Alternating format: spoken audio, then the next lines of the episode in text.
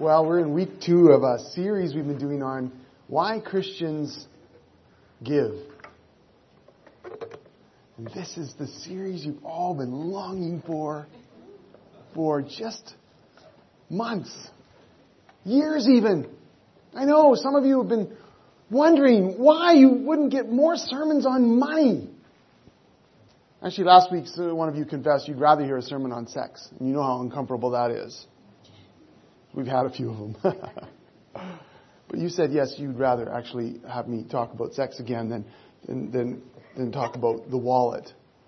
I'm loosening you up. I'm trying to loosen you up here. You're supposed to laugh a little, you know. so we're looking at the question, why do Christians give? And last week, uh, we looked at the story of the rich young ruler. It was kind of an overlap with, we, we finished uh, Mark for now. We'll come back to Mark in February. But um, we're, we're, we looked at Mark, the rich young ruler, famous story. Guy comes to Jesus. How, what do I need to do to inherit eternal life? Jesus kind of runs him through the, the list, and he's been a good guy. Uh, but Jesus realizes that really what's at the what's at the core of the problem in this man's life is that um, he really loves money more than he loves God, and so Jesus says, "Well, really, there's only one thing you need to do. It's quite simple. You just give everything away and follow me." And it was too much for this guy. We talked about how that was a call to discipleship. It wasn't a call to poverty per se. It was a call to discipleship. It was a call to follow Jesus. And in order to follow Jesus and to really give himself over to Jesus, he had to change allegiances from an allegiance that was all around his wealth to an identity that was shaped by his money to then an identity shaped by Jesus and a life of discipleship. And we talked about how giving is, is a way that we both remind ourselves and tell ourselves, but also it's a way of, of loosening our, our grip on, on money at, at the heart and recognizing that as Christians we give because we follow Jesus. We give because He's the one leading our lives. And we asked the question at the start of the last, uh, the last message, why do you give? And you all had opportunities, those of you who are here, to fill out little slips and why do you give? And what we did today to kind of share that, we told you we'd share, it was anonymous, none of you uh, put down your names um, what we did is we, we kind of put them all together and broke them all up. And we put them on the wall back there. And I invite you to take a look at what uh, we actually only put people up there who say they regularly attend this church.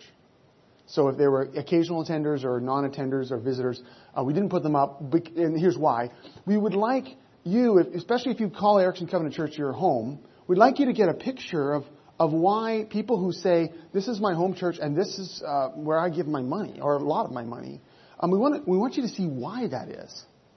To get a picture so that you can be telling each other, you know, like, this is why I give and, and this is what motivates me. And some of the things that uh, encouraged me, there was a lot of them. They, well, they all encouraged me. Uh, one of them was, one of you said, my gifts go back to a place, they're referring to the Erickson Covenant Church, that brings Jesus loves, Jesus love to others. But that was what motivated their giving. Another one was that our budget is growing and our giving needs to grow. That that's motivating their giving. Uh, another one said, another one of you just said to share God's love. That I give so that we can share God's love. And there was a lot more. So I invite you to take a look there. And if you maybe weren't here yesterday, uh, last week, and you'd like to contribute to that, you'd like to put your voice into the mix, uh, there's actually some little slips there. You can write it down as well, and even tape. You can tack it on the wall to add your voice to it, uh, to why we give. Now, I qualified to death last week that those of you who are here, maybe for the first time, maybe you haven't been around for a while, maybe you're visiting here today, maybe you're here today and you're saying, man, I don't even follow Jesus, and now you're talking about money. I just want you to relax. It's actually, this is one of those, this is one of those messages you get to just look around and watch everybody else kind of squirm. Because I'm not really talking to you. Know, why would I say that? I mean, I think you'll get something out of today. I really do. I, I hope that you'll be challenged today by how we give and why we give. And maybe you'll ask yourself, why do I give? Or maybe, why don't I give? But this, these few uh, messages are really aimed at those of us who would say, this church is my home church. This is where I connect. This is the community of people I'm traveling with. You know, th- this is where I identify. And I, and, and I, I set the bar pretty, pretty low last week. I'll admit that. This was my, this is my definition. Some of you are sitting here thinking, well, I don't really attend the church. I mean, I've only been coming here for a year and a half, but really, here's the deal. If you're driving by with a friend who's from out of town, and you drive by this building, and you make some reference to the fact that you sort of go there, or that's where our church meets, or something like that, then this sermon is for you.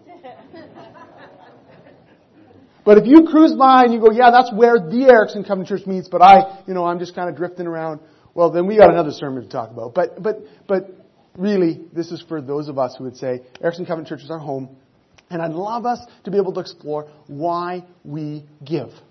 This is good for us, and I, I hope uh, it'll be a challenge and encouragement to you. So, that's my preface. Let's get into it. Here's my opening question. Are you rich? Are you rich? I got a little checklist. Okay. I'm gonna, I'm gonna, I'm gonna ask you a few probing questions. These are very personal.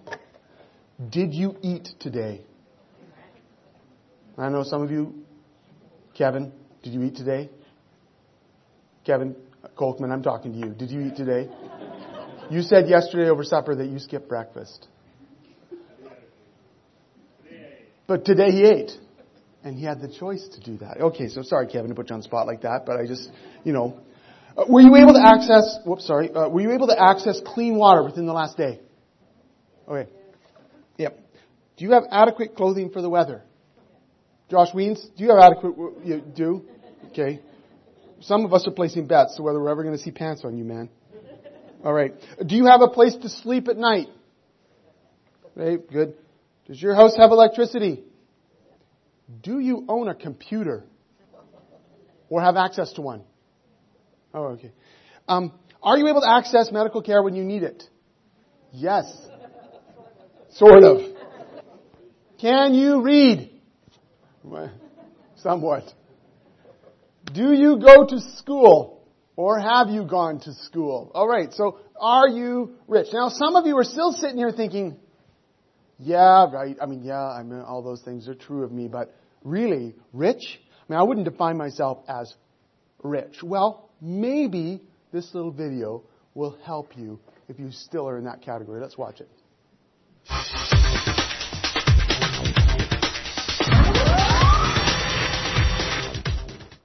Number 25. At least 80% of humanity lives on less than $10 per day. Number 24. To put things into perspective, the top 20% of the world's population accounts for three quarters of the world's income. Number 23. Half of the world's population accounts for only 5% of the world's income. Number 22. According to UNICEF, 22,000 children die every day due to poverty. Number 21. Nearly one third of children in developing countries are estimated to be underweight or stunted. Number 20. Last year, about 70 million children of primary school age were not in school. Number 19. Nearly a billion people celebrated the coming of the 21st century without being able to read a book or sign their name. Number 18.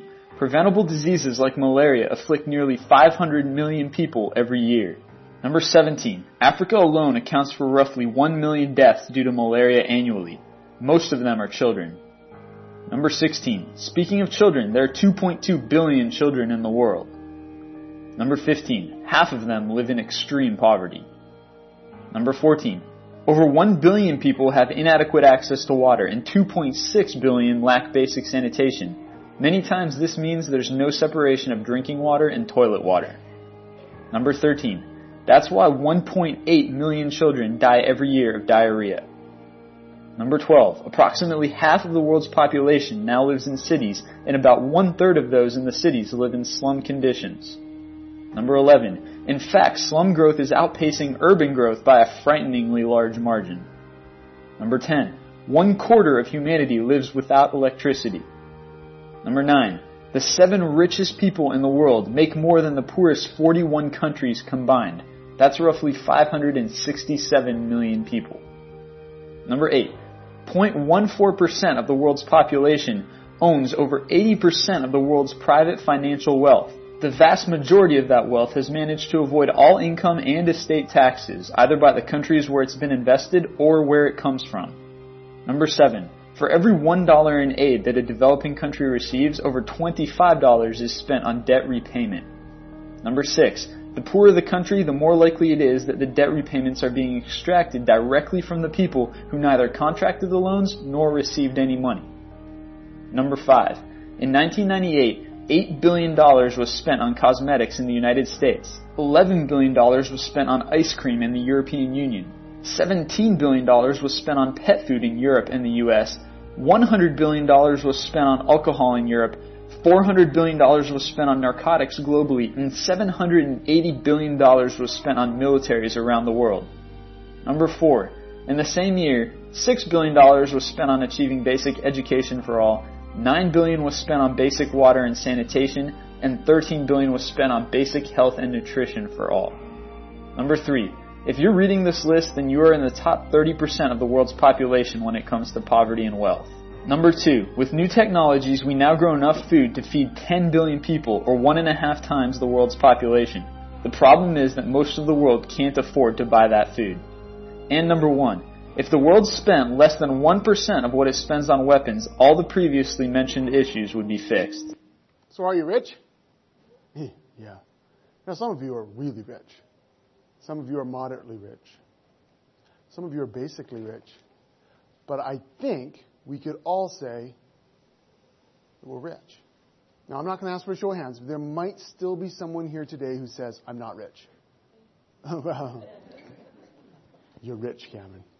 Trust me. In the world standards, you're really rich.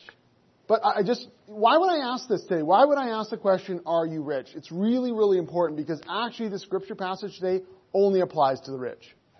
That's all it applies to. So if you're sitting here today and you're thinking, after all that, I'm not rich, well, I guess you don't have to listen today. But for the rest of us who said, yeah, I'm rich, I mean, I am rich, then God has something to say to us. Something challenging, something provoking, I think something encouraging, and something inspiring. So I, I hope you're ready to get into it. The apostle Paul, you heard the words, mentoring this younger pastor, Timothy, told him to say, to, say this to rich people. I love how he's writing a letter to him, telling him to say it to rich people.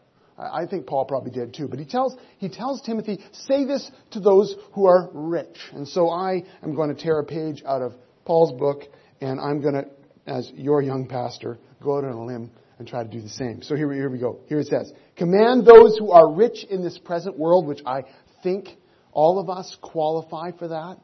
Command those who are rich in this present world not to be arrogant, nor to put their hope in wealth, which is so uncertain, but to put their hope in God, who richly provides us with everything for our enjoyment. Command them to do good, to be rich in good deeds, and to be generous and willing to share.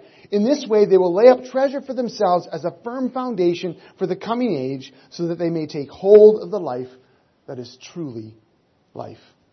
Can I just talk, Chris?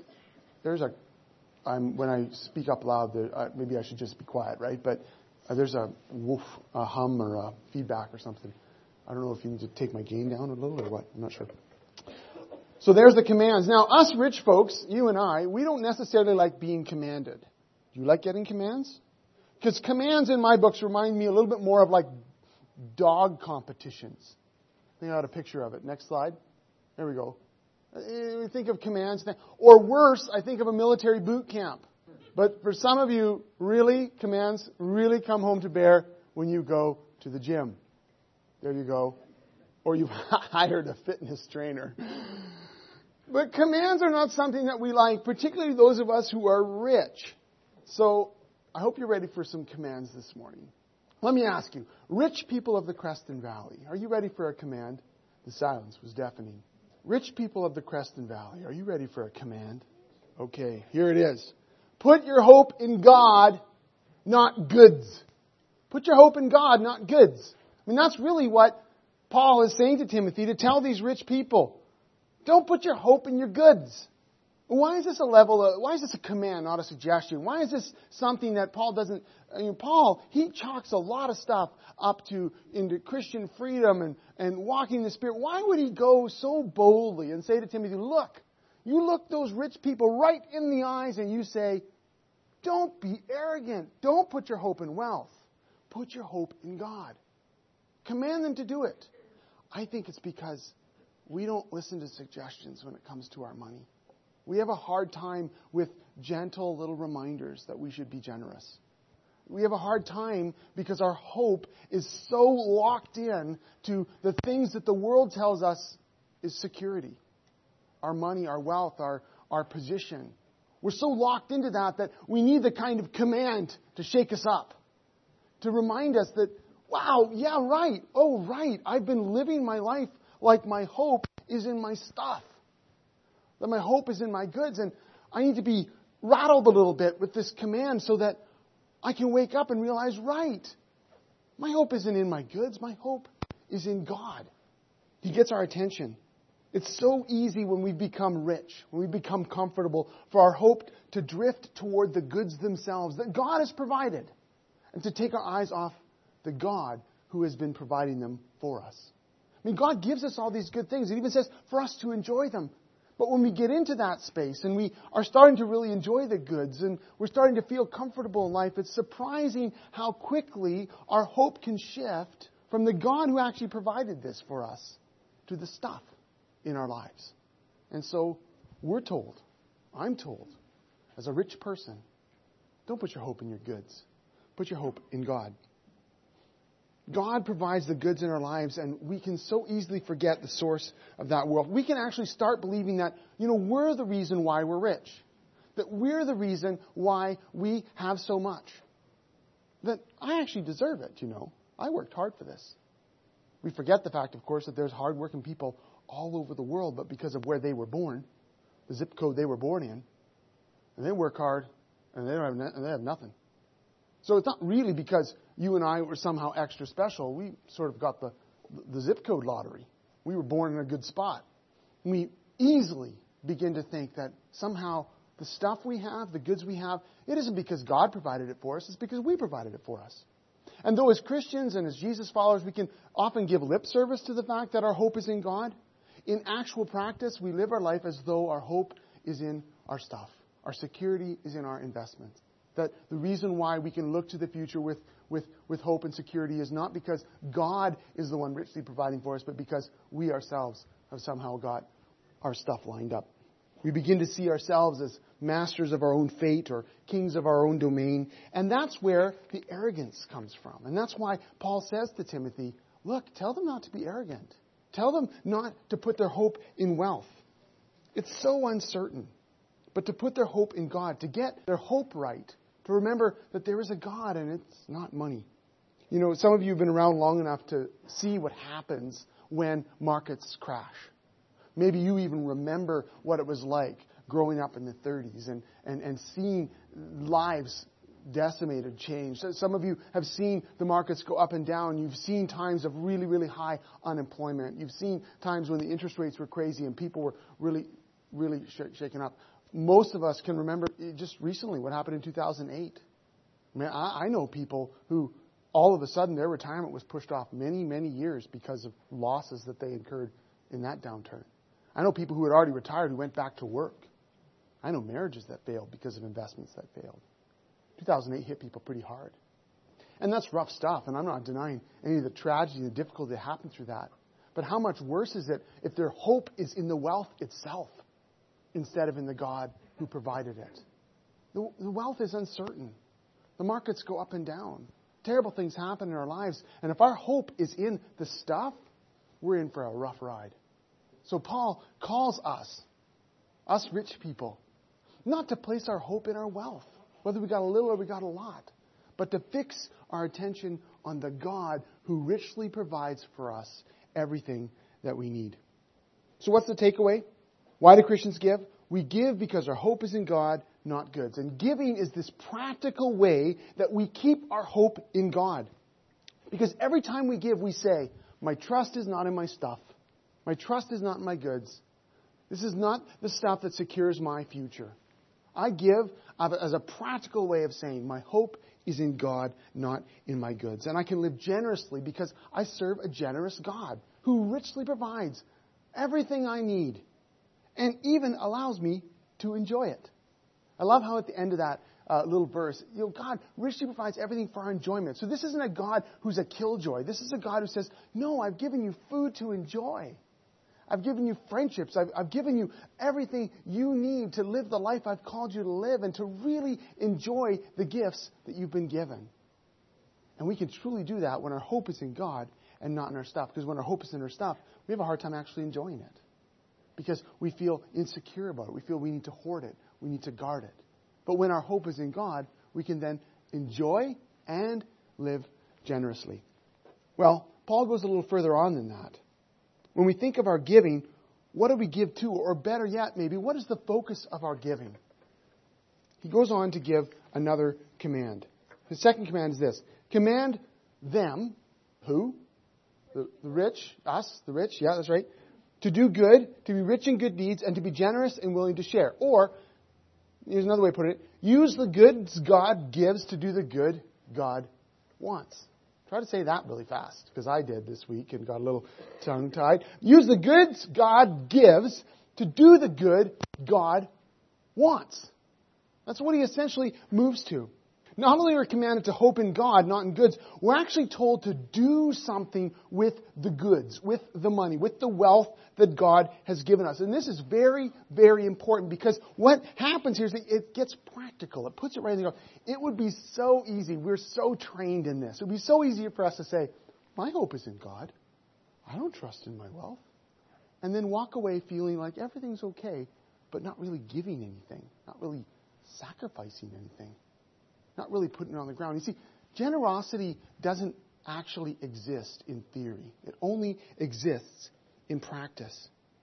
And so, what we're being challenged here to do is say, look, because our hope is in God, we can take the riches and the goods and the stuff and the wealth that God has provided, and we can actually use it to do the good in the world that God so deeply desires. Makes it very, very practical. And this command moves us from who we hope in to how we express that hope in our giving.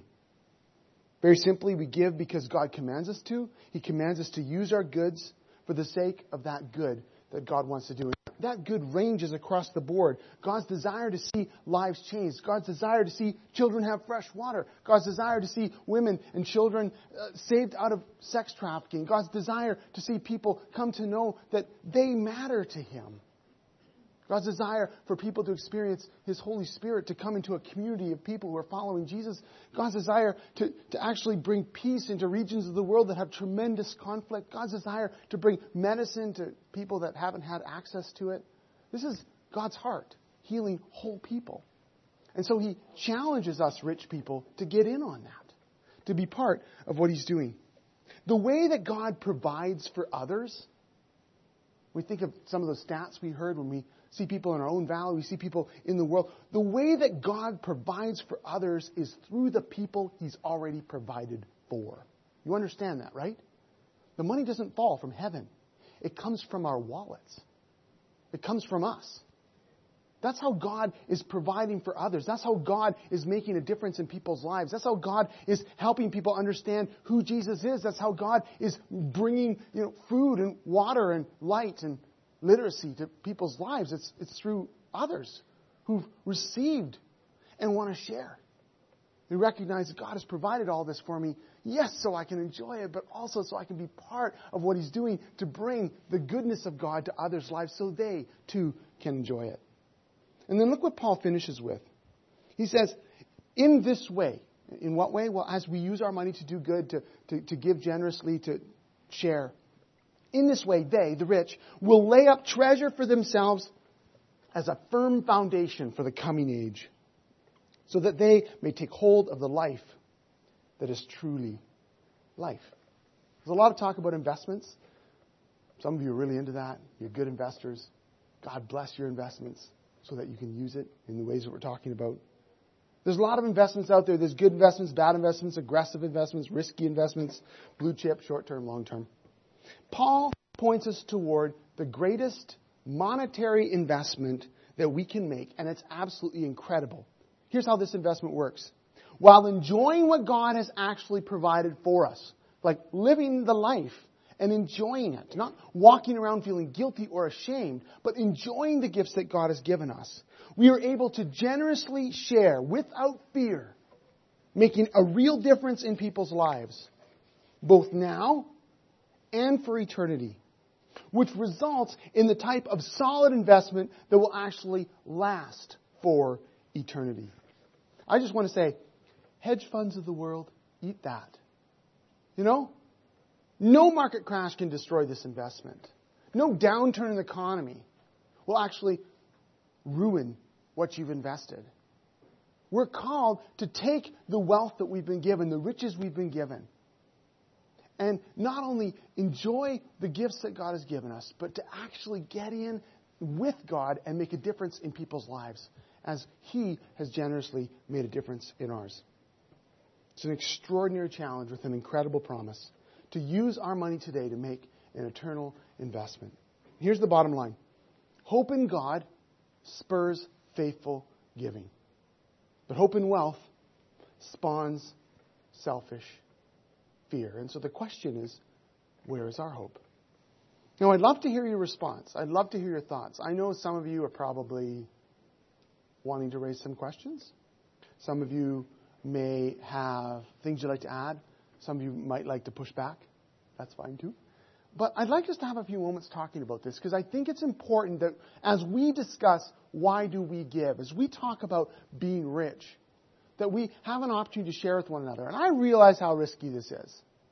I realize how, you know, different it is maybe to talk about giving or talk about wealth or talk about riches. I also recognize that for some of us, we're trapped in situations that don't enable us to give very much financially. I understand that. Some of us, because we made really bad decisions and we're carrying lots of debt. Right? Some of us, because we didn't make bad decisions, but we're still carrying lots of debt. And I believe that there's still the challenge to give, but there's actually a whole bunch of financial stuff in your life that needs to actually take shape so that you can become truly generous the way that God wants you to be generous. Now, I don't think that should stop you from giving, but I realize it affects your giving. Some of you are in relationships with spouses or partners that don't enable you to give as well. And I recognize that and I really respect that. And you find other ways to give. Some of you are challenged because today you maybe realize I haven't really been giving. I've been chipping in a 20 here and there, but this is really challenging me because I've realized my hope has been in my wealth. And this challenge to give is, is really hitting me close to home. And I feel defensive and I feel angry. And I feel like I want to debate a few of those stats on the screen. I, I want to push back, but you're maybe recognizing that it also means there's something in there that God is saying to you and wants to provoke you. Well, I'd love to, I'd love to hear what you have to say. So I'm wondering, Roger, would you walk around with a microphone? And uh, do you have any comments, questions, things you'd like to add to this conversation around being rich and uh, putting our hope in God, not in our goods, and using the goods that God gives to provide for others, to do the good God wants in others' lives? Ruth. A few years ago, when I didn't have very much money to give, I was reading in Isaiah 58, and it's on fasting, and it says, This is the fast, you know. And it is is it not to share your food with the hungry? And yeah, and at that time there was an opportunity to help another single mom with food. So it's you know there's always different ways to give. So that's right. Thanks, Ruth. Roger, Steph. So when it comes to motivation for giving, um, you know the story of Ananias and Sapphira, they didn't give with very um, honest hearts. Um, so when you're giving towards an organization um, and they give a tax receipt, um, is that giving for the purpose of receiving back? Or is that just giving with an open hand and not expecting in return? Okay. Thanks. Uh, two, can I say two things? So the story of Ananias, uh, Ananias and Sapphira is a very odd story in Acts, but it's a story where they misrepresented their giving, like literally they, they tried to make out to the church that they were being more generous than they were. So for the, the, the story is they sold a parcel of land. So let's, let's imagine they sold um, 20 acres in Lister for $300,000. And, but they came to the church and they said, we sold a parcel of land in Lister for $200,000 and we're giving it all to Jesus. As though they're, in reality, they're holding back 100,000 bucks. And they weren't telling, they weren't being honest. And and it was, it was a, there was a danger of the church's mission being derailed at that point, I believe, because they would have, rightly or wrongly, probably ended up in leadership positions because of that. And it would have been corruption right at the heart of the church. And God struck them dead. Yeah, it's pretty, pretty strong story. Not, not the average offering talk that we give around here. But it's a powerful story about honesty and misrepresentation and, and, and lying to the Holy Spirit. It's a very, very strong story. Now, uh, and so I think that has to sort of stand on its own. Now, how that relates to tax receipt, you know, Christians have, have given generously to the church and to their neighbor all through, all through the history of the church. We happen to live in a country that has some religious roots and has expanded that to allow charitable giving to be tax receiptable. It's one of the ways the government helps us do their responsibilities. Because if we will support certain programs, then it, you know, so it's a, it's a way of the government acknowledging that this work that's being done by churches and by charitable organizations and stuff is good work. And so it's a, it's a way of offsetting that. It's also a way of allowing us to give more because by if we think at the end of the day I only have I really do only have so much money to go around and I have to pay the government this amount of taxes, well if the government will reduce that amount, it enables me to give more. So should our motivation be I haven't met too many people where their motivation for giving is a tax receipt.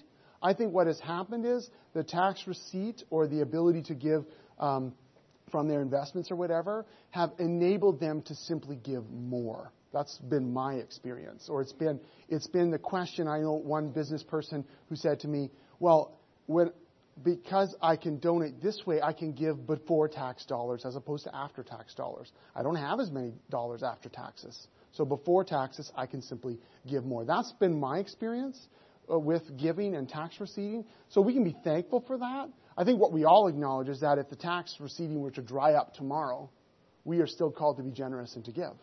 So that can enable more giving, perhaps, but it shouldn't be our motivation for giving, and it shouldn't be what would stop our giving if we didn't have a tax receipt. Does that make sense, Steph? That, that's at least my understanding of it. It's just something that uh, we can be thankful for. It, it can enable people to give a bit more, uh, but it should not be our the basis or the motivation of our giving. We're motivated by by our uh, that's what we're looking at in this series. We're motivated by the fact that God has given us so much, and that part of how, why He's given it to us is so that we can get in on what He's doing and use that wealth and use that uh, stuff to make a difference in people's lives. That that's our, we're motivated because we're followers of Jesus. We're motivated by what He's doing in the world, by His kingdom coming, and we just want all of our lives to be given to Him, and money's part of that. Morgan. I guess this kind of ties into motivation, and it's more a personal observation than anything. But I something I need to overcome with my giving, and it's not necessarily so much with the church, but just when you see a homeless person, um, there's often this just perception that oh they're going to spend that money on drugs, so what's the point in giving to them, or like I mean, maybe the better bet is to take them right to a grocery store and buy them groceries. Um, and then the other thing is like when you give to charitable organizations, like I heard once a statistic that when you give to World Vision, every dollar you give to them, only five cents actually goes to the kid that you're hmm. sponsoring.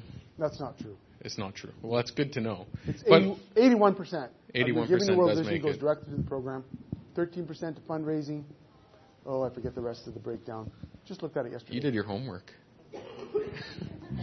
I love World Vision. Yeah. I think they're doing phenomenal stuff. So, yeah, and, but there are organizations, MCC, for example, Mennonite Central Committee, more of your money goes to the project. Do understand the reason why that's true is because they've got other donors who would offset. You know what I mean?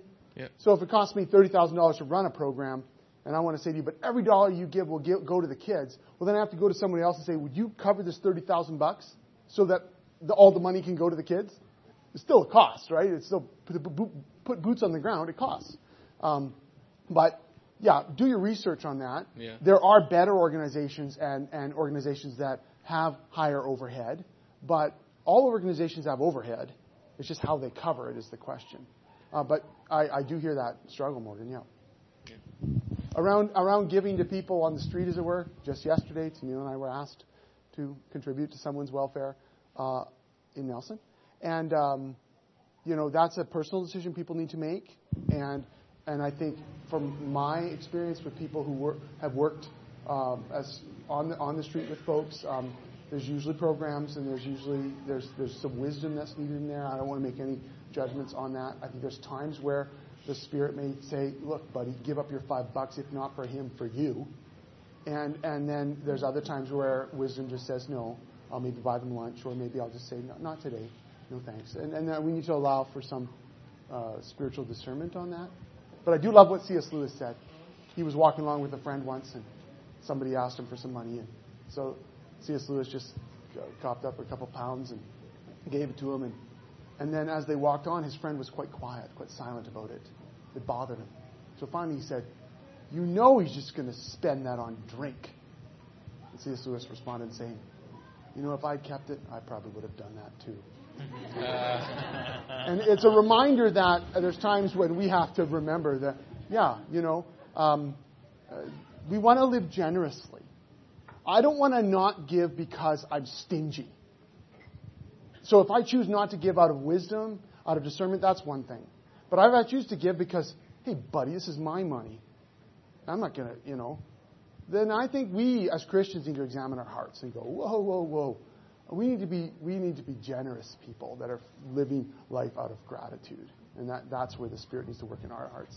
Yeah. Dave, and then Brian, and then Christy. Where's Roger? Over here, Dave Handy as a community, we are inundated with requests right. for for good needs, um, and there are causes that are that are worthwhile mm-hmm. that don't include this building and don't include the Covenant Church and don't include our our giving in this in this aspect. What is the scriptural direction about recognizing our priorities? Because as I look around, we all have a limited ability to give and and and and sometimes a limited will, whatever it is. What is the scriptural direction in terms of how we discern that? Because it, and especially between now and this Christmas season, mm-hmm. We will be inundated with worthwhile requests. Right. Usually at 5:30 on the phone. and I get rude. Those are the ones you shouldn't respond to. But uh, thank you, Dave. And that is a that is a great question. I'd actually love to hear how others have, have actually discerned that. Because I, I mean, I completely agree with you. Our giving, the bulk of our, I'm just, I'm going to be very transparent with you guys here. So to, for Tanya and I, the bulk of our giving goes to the church. Uh, but another uh, significant amount goes to uh, World Vision and to InterVarsity Christian Fellowship because we really believe in those.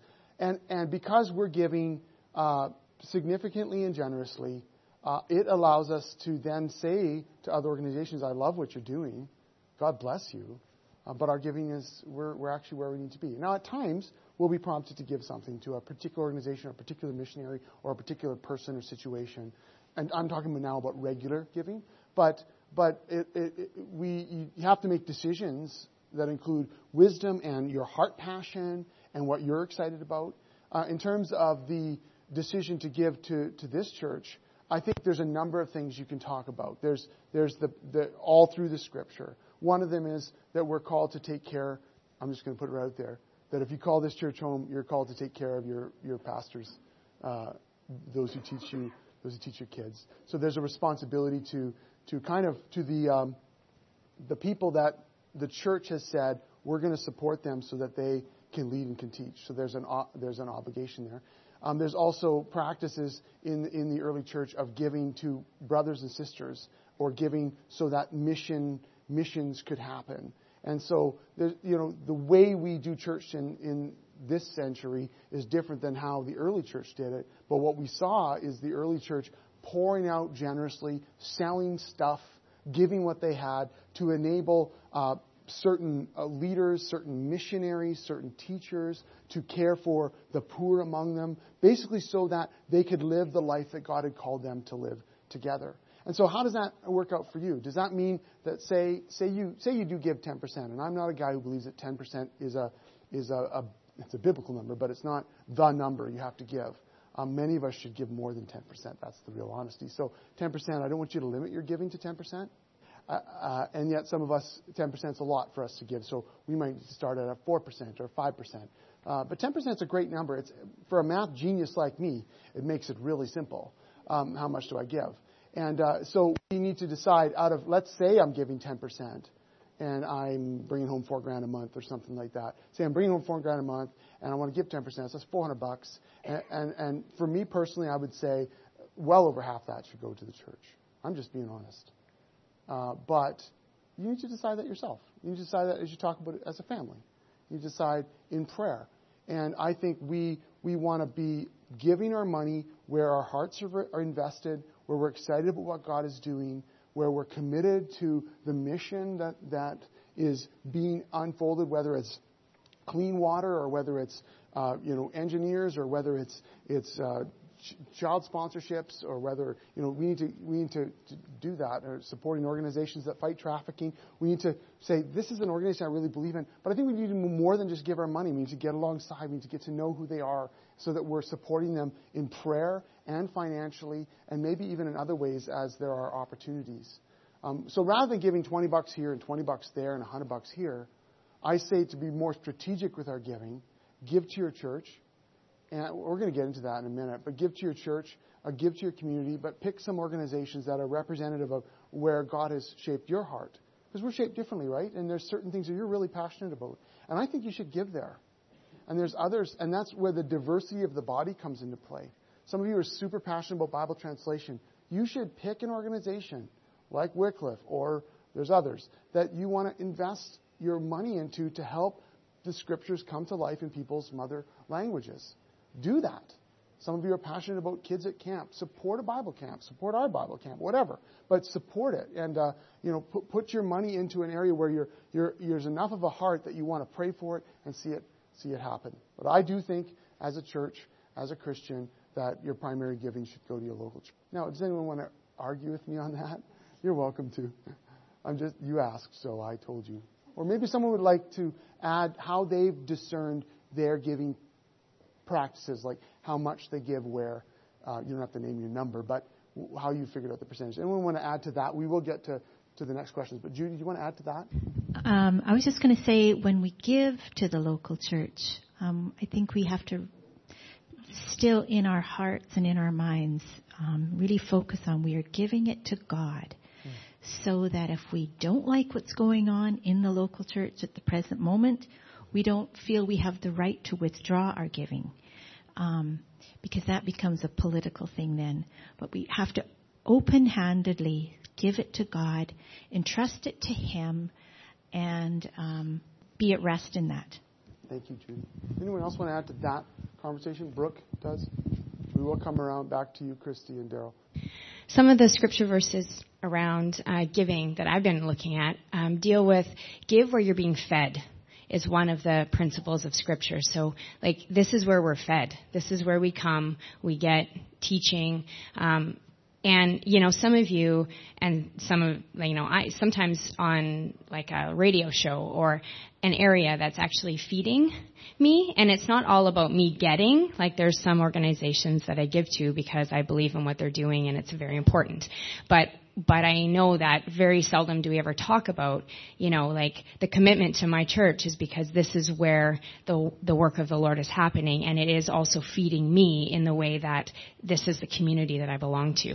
So um, the other thing that has really governed me in giving is, you know, the Spirit of God does amazing things all over the world, and I just want to be on that train and on that wave no matter what. So I just got to be, you know, praying and asking the Lord, which wave do I need to get on to be where you are? Because as you support that, you know, the blessings that come with supporting something that's working incredibly in the world for the kingdom, I mean, it's just exponentially given back.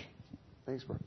Anyone else want to add to that particular conversation of how you figured out who to give to and how to give to the, or giving to the local church. Anyone want to add to that conversation? Okay, Daryl.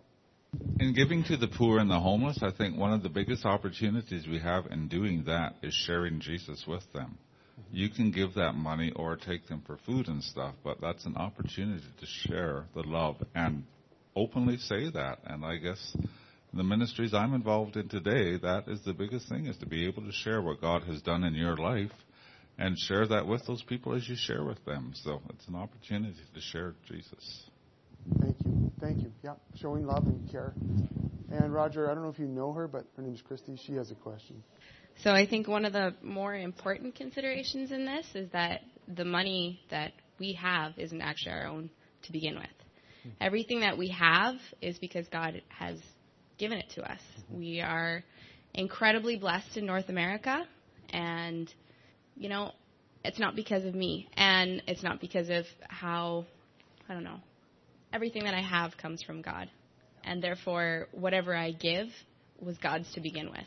It was never mine, and I think, like personally, I I have held on to my money a lot out of fear hmm. that if I if I give it away, maybe I'm not going to be able to eat. Maybe I'm not going to be able to pay my bills. Maybe I can't pay off my credit card, you know?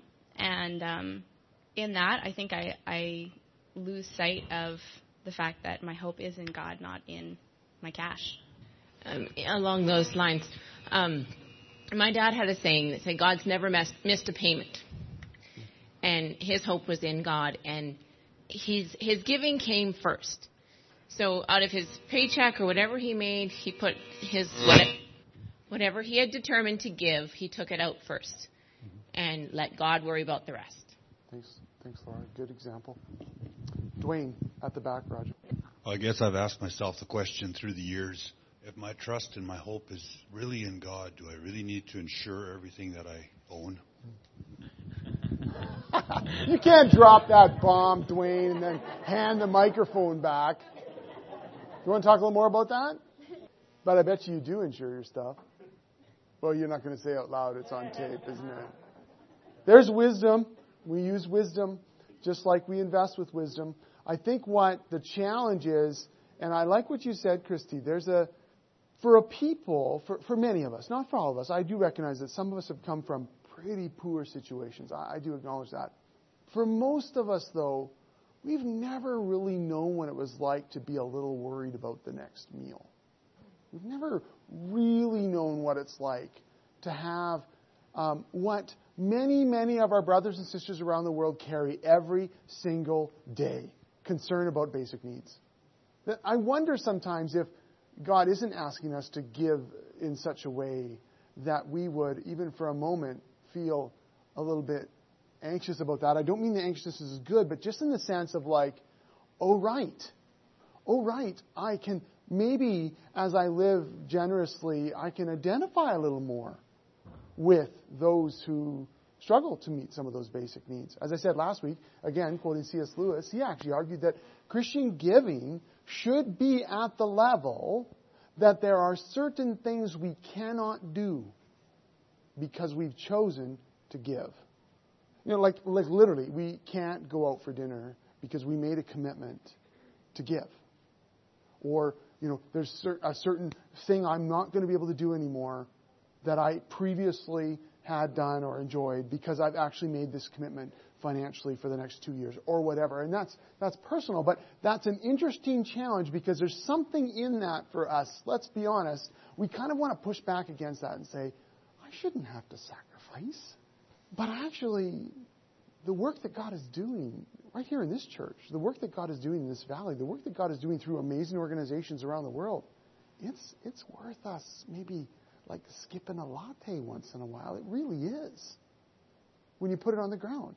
And, and so I, I did, you know, there's a personal journey for us, but I think as we give, God's Spirit is able to lead us and teach us about the condition of our own hearts about the location of our hope, about the ways that we, subtly or otherwise, become people who've placed their security and their identity in the provisions as opposed to the God who so richly provides.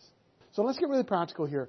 Um, as I said last week, it would be it would be terrible not to give you a very very practical way to respond to this sermon. Wouldn't it? It would be a tragedy. It would be like It'd be like malpractice on the part of the pastor if you didn't have a very clear way to respond. And, and so I want to give you, I want to put it down to three, three things today. And, and that, the first one is, is, and we talked about it, is, is giving to the church. You can go, oh, we're, we're a few slides behind there, Ethan, sorry. All right, in doing good, being rich in good deeds and generous and willing to share, I wanted to say there's three practical ways to do it. The first one is giving to your church. Can you hit the next slide button? There we go. That was just last week, right here in this community. And Chantel was baptized. Chantel is not here today. Is she here? She is protecting our borders today, folks. Um, Chantel has come to know Jesus just in the last year in this community. and has made a decision to follow Jesus, and it has been wonderful to see her journey.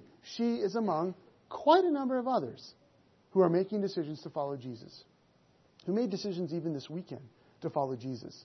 Man, when we give to the church, we are helping people find Jesus. Do we realize that? When you decide at the end of the month, you, you make 3,000 bucks a month or 4,000 bucks a month or 5,000, 10,000, I don't know what you make. But when you sit down and decide, I'm going to give 20% of this to the local church, I'm telling you, that investment is yielding eternal results in people's lives. And that's exciting stuff. Now, does some of your money go to turn the heat on in this building, which is not the church? And I know some of you are sitting there and go, yes, and I'm, this morning I'm very appreciative of that. Those of us who are on the Alpha weekend in the Nelson Covenant Church, man, somebody has got to tell them that they've got to start a whole separate fund on their heating. And I, I, I seriously think their giving would really increase because that was a cold building. Okay. Warm people, cold building. So, yes, there's stuff that we, that the money that we give to this, this community goes into the, some of the apparatus, some of the, but you know what? It's all about, as we've said it over and over again, helping people find and follow Jesus. And that, my friends, is highly motivational to me. That when I decide to give 300 bucks a month to the church, when I make that commitment, when I sign up online or fill out the form or write the check, that I'm giving that because I want to help people find and follow Jesus. And I'm willing to sacrifice for that. I'm willing to give generously for that. So I got to tell you that though you asked for this series, I did tell you that last week, right? You asked for it in May at a meeting some of you may have missed, but your compatriots asked for it. Um, and we've been talking honestly with you and trying to figure out as a leadership team how to convey honestly with you about the fact that yes, our budget has grown and is growing. Yes, our giving has grown tremendously. But the fact is, our giving needs to increase a lot more. It really does. That, I gotta tell you, I really want us, we as a leadership team, and I think you as a community, we want to go into this new year not behind budget. We don't want to. We want to go into this new year strong. We're about a month behind in giving. Not, not huge serious. Our bank account has money in it. But our budget, and our budget represents the things that we as a community said, this is important stuff. This is about people finding and following Jesus. And there's things related to our kids, and yes, there's things related to our building, and there's things related to missions that we weren't able to do this year because we were a bit short on finances. So I got to tell you, just laying it right out, I'm hoping that as we kind of work through the finances of our own personal lives, that it will result in an increase in giving. Some of you have never really sat down, looked at your books, and said, I need to give a certain percentage. That's new, new stuff for you. And, and I'm going to encourage you to do that. Pick a percentage, any percentage. Pick it, stick with it for a while, see when you can increase it. That's a good practice. And it's all wrapped up in the why we give and, and, and all about our hope in God, but it's also connected to the fact that we're excited about what God is doing in our lives. We're excited about what God is doing in others' lives. And we want to see this community flourish. We want to see more people in the Creston Valley come to find and follow Jesus. Don't you? That's what we want to see, right? And so that's why we give to this church. And it's connected to, yes, it's connected to my salary. It's connected to the heat. It's connected to running alpha. It's connected to curriculum. It's connected to leaky roofs. It's connected to all that. But it's so that we as a community can be the kind of community where people actually find Jesus, where people discover the love that Jesus has for them and the desire he has for them to follow him for the rest of their lives. It changes everything. That's why we give to our church. But we don't only give to our church. And so I wanted to highlight two other things as well. And this might be for some of you who are here today and thinking, but I don't go to this church.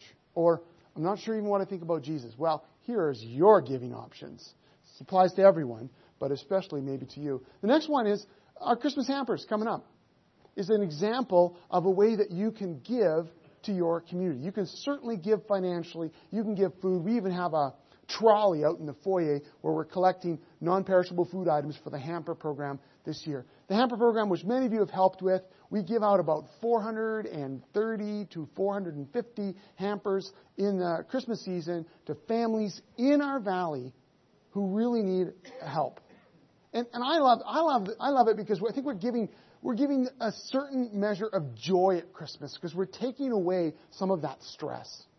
And we're enabling these families to have a terrific Christmas. They have toys for their kids. They have an awesome uh, amount of food, and it, it's a pretty awesome amount of food. I, I really do think it is. And, and so we have an opportunity to serve by volunteering. It's the it's the December 15, 16, whatever that Monday, 15, 16. Thank you, Chuck. It's the Monday, Tuesday, December 15, 16. You have an opportunity to come to serve with your time. You can give money, which not only helps the hampers, but all through the year, the Minister Association kind of stewards that and meets specific needs throughout the year. Something I'm quite involved in, and others. And then you can uh, you can also uh, give items, toys, and, and, and food as well. So there's a really really obvious one that's coming up, really practical. But there's other ways we can give in our community. There's other organizations in our community. There's other uh, people in need, your neighbor, and, and, uh, and, and the opportunity we have to just live generously with the people around us. Some of that generosity is financial, I get it. A lot of it's just your time. A lot of it's just your life, just opening up your life, your dinner table, uh, your coffee shop, whatever it is, to people's lives. So give to your community. And then the third practical one we want to highlight this morning is within the covenant family. There's an opportunity this Christmas. It's it's like other uh, gift catalogs that are out there. I get it. World Vision and and others do it. Uh, next slide. But there's this covenant cares, and and we have highlighted a bunch of opportunities you have to give this Christmas. They're on that little tree that is kind of acting like a Christmas tree right now, but it's ficus. Anyway, hanging on there are different opportunities. It's things like Crystal, can I put you on the spot? Can you read some of those that are on that tree right there? Just shout them out. What are some of the things on there? How, how much are they? When they, so disaster response kit, how much is that? 50 bucks. 250 bucks to turn on somebody's lights. 75 bucks vital medication. How much was 145? Uh, what was it, a pig? That's about what we pay here. That's awesome goats, chickens, right? Oh, thanks, Crystal. That's great. So there's uh, really neat opportunities. You can uh, fight sex trafficking. You can give do- domestic violence training. You can like a whole range of things for a range of prices from 50 bucks up to 500 bucks. Goats and pigs and the whole nine yards, making a real practical difference alongside existing programs. Good stuff that's happening throughout the Covenant Church worldwide. What I love about that is not only is it a, a you know a, an important gift, but it's a great way for you and I to involve our kids in Christmas giving. I suggest that you maybe with your kids today even wander over there and ask, hey, which one should we give to this year? Which one would you want us to give to? And then see if they I would encourage them to contribute some money to that. But together as a family, turn on somebody's lights, provide vital medication, fight trafficking, buy a goat. That's the kind of goat, the only kind of goat we're ever going to purchase, sorry, Bonnie, is going to be a goat on a piece of paper that we send overseas, right, Tennille? Can I get an amen from my wife? Okay, so uh, it's the only goat we're going to purchase. Okay, so uh, there's awesome opportunities, and this is uh, I love it because it's practical, it's real, it's it's it's reminding us it's reminding our kids, too, that we're rich. I mean, if we're buying somebody vital medication, if we're buying someone literacy, it's a reminder of what we really have. So there's three practical ways I want you to examine your own personal financial giving to the church. Do that, please. We need you to. God needs you to, and the people of this valley need you to do that. But also ask, how can I, this Christmas perhaps, give generously of myself to the valley? To the families around? Do I need to invite someone over for a meal? Do I need to invite someone into the Advent season with me? Do I, what, what do I need to do? Serving at Hampers is a great opportunity. And then do take a look at the practical ways that we can serve through the covenant family, but meeting some real needs in people's lives. We give because our hope is in the God who has provided so richly for us all that we can enjoy. We give because we're excited about what God is doing in us and through us. And we give as a way of saying, God, you are the one we're following.